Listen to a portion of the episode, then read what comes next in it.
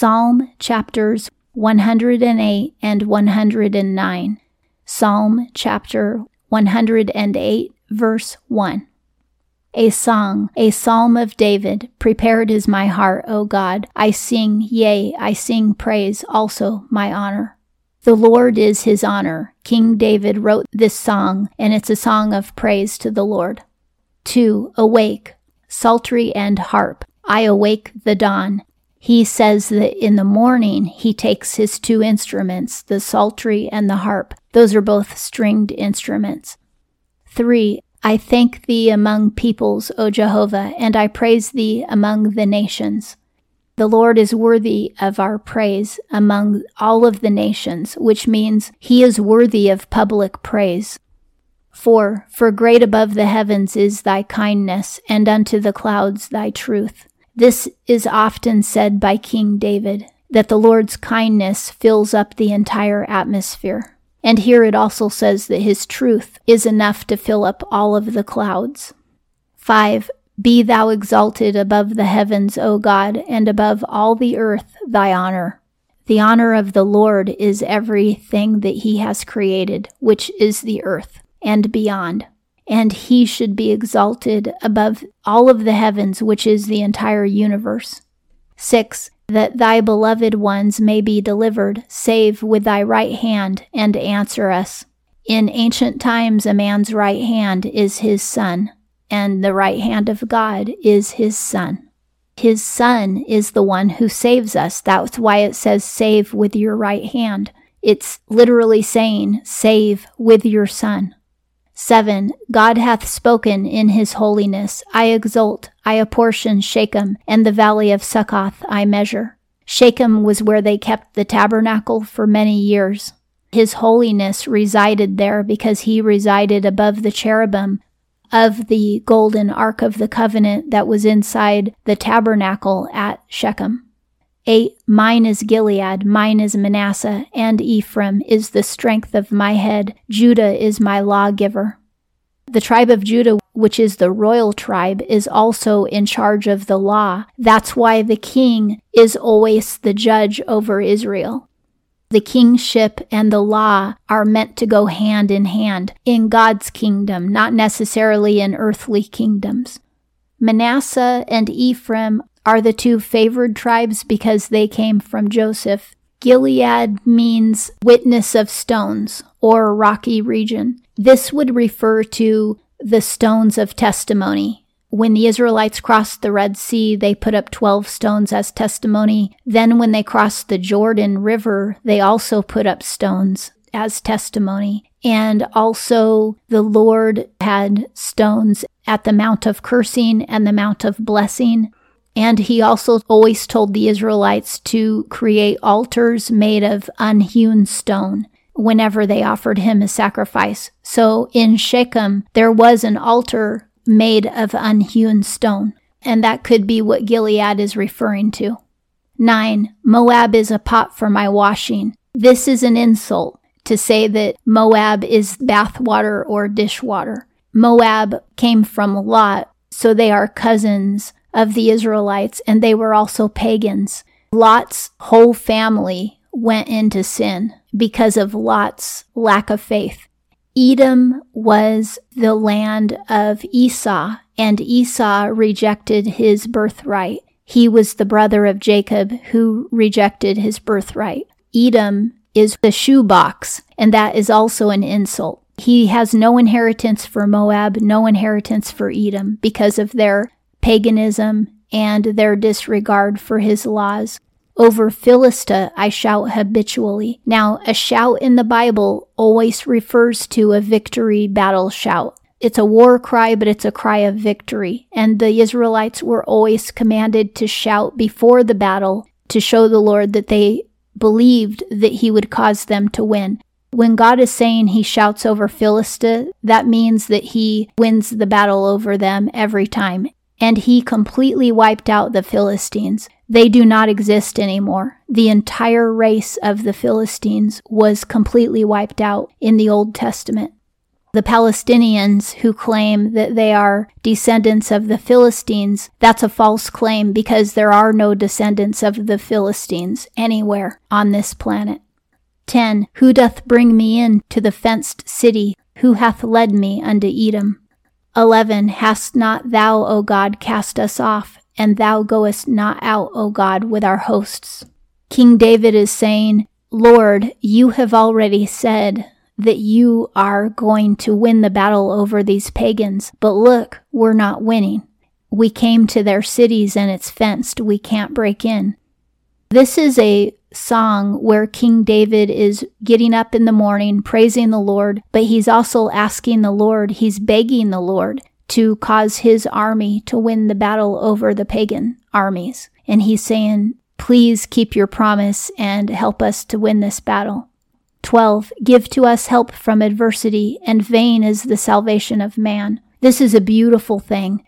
King David never failed to express that he could not save himself and no army could save him. That's why he says, Vain is the salvation of man. He says, We're completely helpless. It doesn't matter how many men we have. It doesn't matter how many shields, how many horses, how many swords. It doesn't matter how skilled we are. We will not win unless you win the battle for us. And that's why King David won, because he always gave God the glory, not himself. 13. In God we do mightily, and he doth tread down our adversaries. King David has said, Lord, help us win the battle. Keep your promises to us, because we know we cannot save ourselves. You're our only hope. And that concludes Psalm chapter 108. Psalm chapter 109, verse 1. To the overseer, a psalm of David. This song is also written by King David for the director of music to look at and determine when he wants the orchestra and the choir to perform this song and maybe even to make the arrangement for it. O God of my praise, be not silent. 2. For the mouth of wickedness and the mouth of deceit against me they have opened. They have spoken with me a tongue of falsehood and words of hatred. King David often had people slandering him. There were people in his kingdom who hated the Lord, and therefore they hated David and they wanted to overpower him. Before David actually took the throne, Saul's men were trying to kill David. And after he took the throne, later on, his own son tried to kill him. 3. They have compassed about me, and they fight me without cause.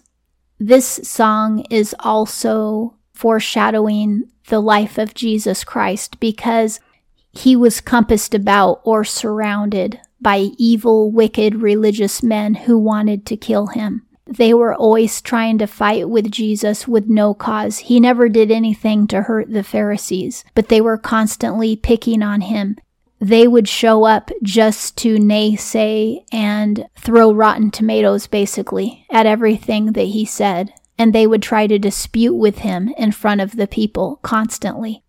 For for my love they oppose me, and I, prayer. King David loved the people, and yet some of them attacked him. This is the same as Jesus loving the Pharisees, and yet they attacked him. 5. And they set against me evil for good and hatred for my love.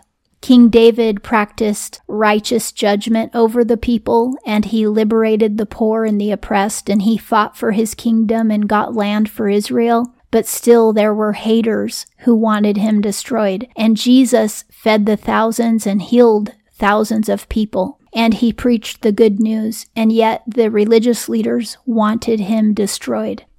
6. Appoint thou over him the wicked, and an adversary standeth at his right hand. Now David is prophesying and saying, if they want a leader, give them a wicked leader, the type of leader that they deserve.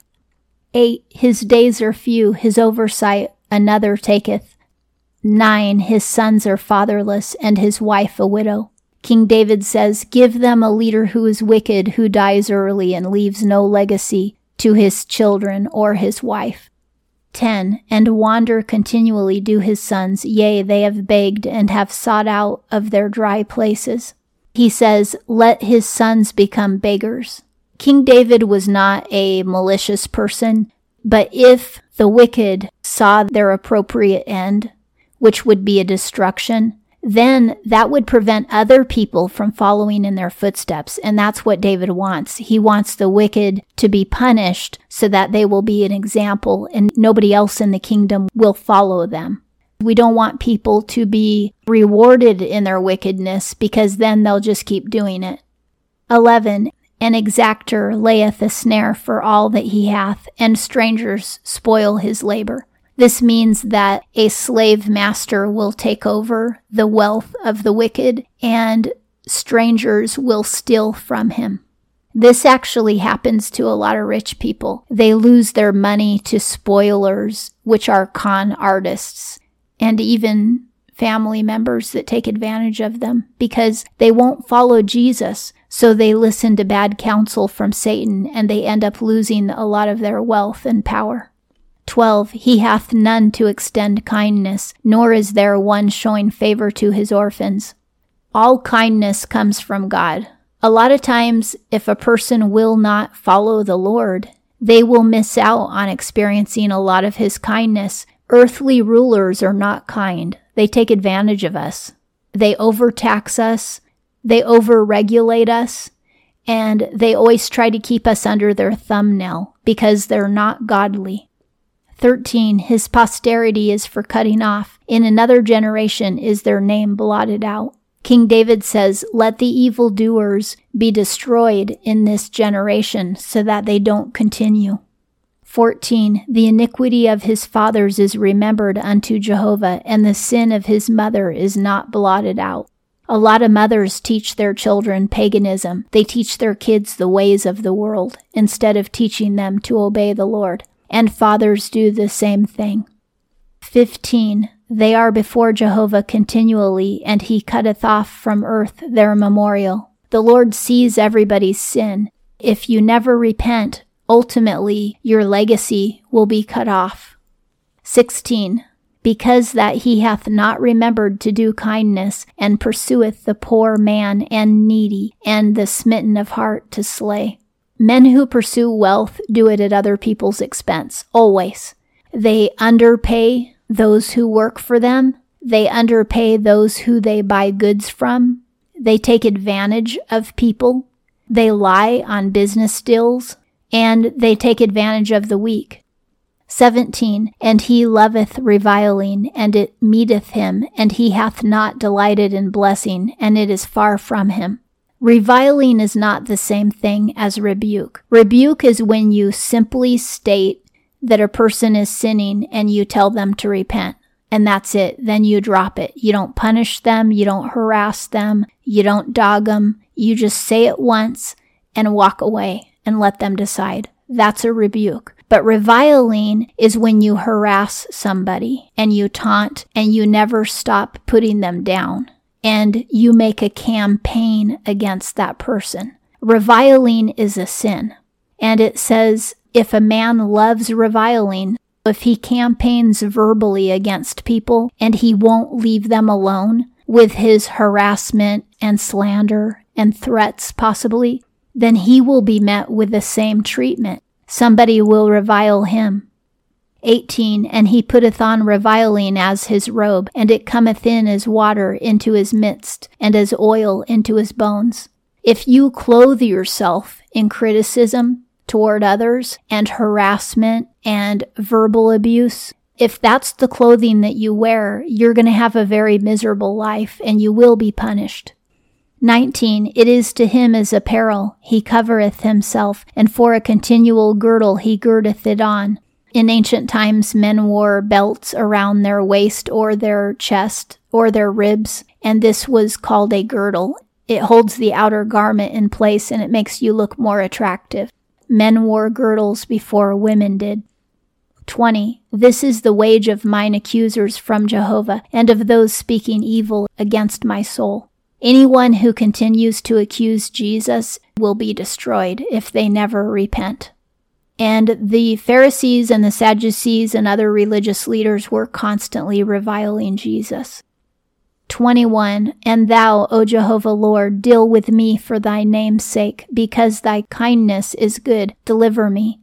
King David is saying, Deal with the evil people, punish them, but deliver me from them. Our enemy is Satan and the demons. I do pray against demons. I ask Jesus to drive any demonic activity out of my life, and I ask him to cover me with his blood and deliver me from demonic oppression. I also pray that the Lord will deliver other people from demonic oppression and that he will silence the demons and open their spiritual ears so that they can hear his voice clearly. 22 For I am poor and needy, and my heart hath been pierced in my midst. It's like somebody put a knife in his heart, but he means it metaphorically, that he has been bitterly betrayed and hurt emotionally by people. King David was a king, so he wasn't poor like a pauper, but he was poor and needy from a spiritual perspective and from an emotional perspective because people kept gutting him emotionally in his life. And this is what happened to Jesus as well. He was constantly getting backstabbed and gutted emotionally by people who should have loved him. 23. As a shadow when it is stretched out, I have gone. I have been driven away as a locust. You know, a locust is a pest. He says that he's been driven away like a pest. King David did have to leave his palace at one point because Absalom was following him. It also says his life is stretched out like a shadow, which means he's at the end of his life. Because when the shadows are long, that is when the sun is going down. That's the end of the day. 24. My knees have been feeble from fasting, and my flesh hath failed of fatness. King David fasted when he was in distress. He fasted and prayed, and Jesus also fasted and prayed when he was in distress. Jesus fasted regularly, and before the last meal that he had, the Passover, he may not have been eating a whole lot leading up to that last meal because it was his regular practice to fast, and he knew that he was going to die soon. That last meal may not have done anything to fatten him up. 25. And I, I have been a reproach to them. They see me, they shake their head. This is what they did to Jesus when he was on the cross. They shook their head at him as if he was a lunatic, and they made fun of him when he was on the cross. 26. Help me, O Jehovah my God, save me according to thy kindness. King David expected the Lord to deliver him because the Lord is so kind. And the Lord did deliver King David. 27. And they know that this is thy hand, thou, O Jehovah, thou hast done it when King David was delivered from Saul and from Absalom and from the pagans, everybody always knew that it was because of God and his doing. And when Jesus was resurrected, everybody knew that he was God and that he had resurrected himself. 28. They revile, and thou dost bless. They have risen and are ashamed, and thy servant doth rejoice. Evil people revile, but the Lord blesses and we can rejoice because of the blessings of the Lord, even if evil people harass and slander us. 29. Mine accusers put on blushing and are covered, as an upper robe is their shame. He says, Those who have falsely accused me are now beat red with embarrassment because they slandered me, because they're so ashamed. And that's how we will stand before the throne of God. If we don't repent of our sins, we will be beat red before the throne of God on Judgment Day, and we will be cast into destruction eternal. 30. I thank Jehovah greatly with my mouth, and in the midst of many I praise him. Be sure and thank the Lord publicly and praise him publicly in your life. You may not have an opportunity to do it every day, but do it when you can because it honors the Lord. He deserves it and it means that you're his child. Never be ashamed of the Lord. 31. For he standeth at the right hand of the needy to save from those judging his soul. He stands at your right hand if you are poor and oppressed and abused. He's at your right hand, standing there to deliver you. So thank him and call unto him for salvation. And that concludes Psalm chapter 109.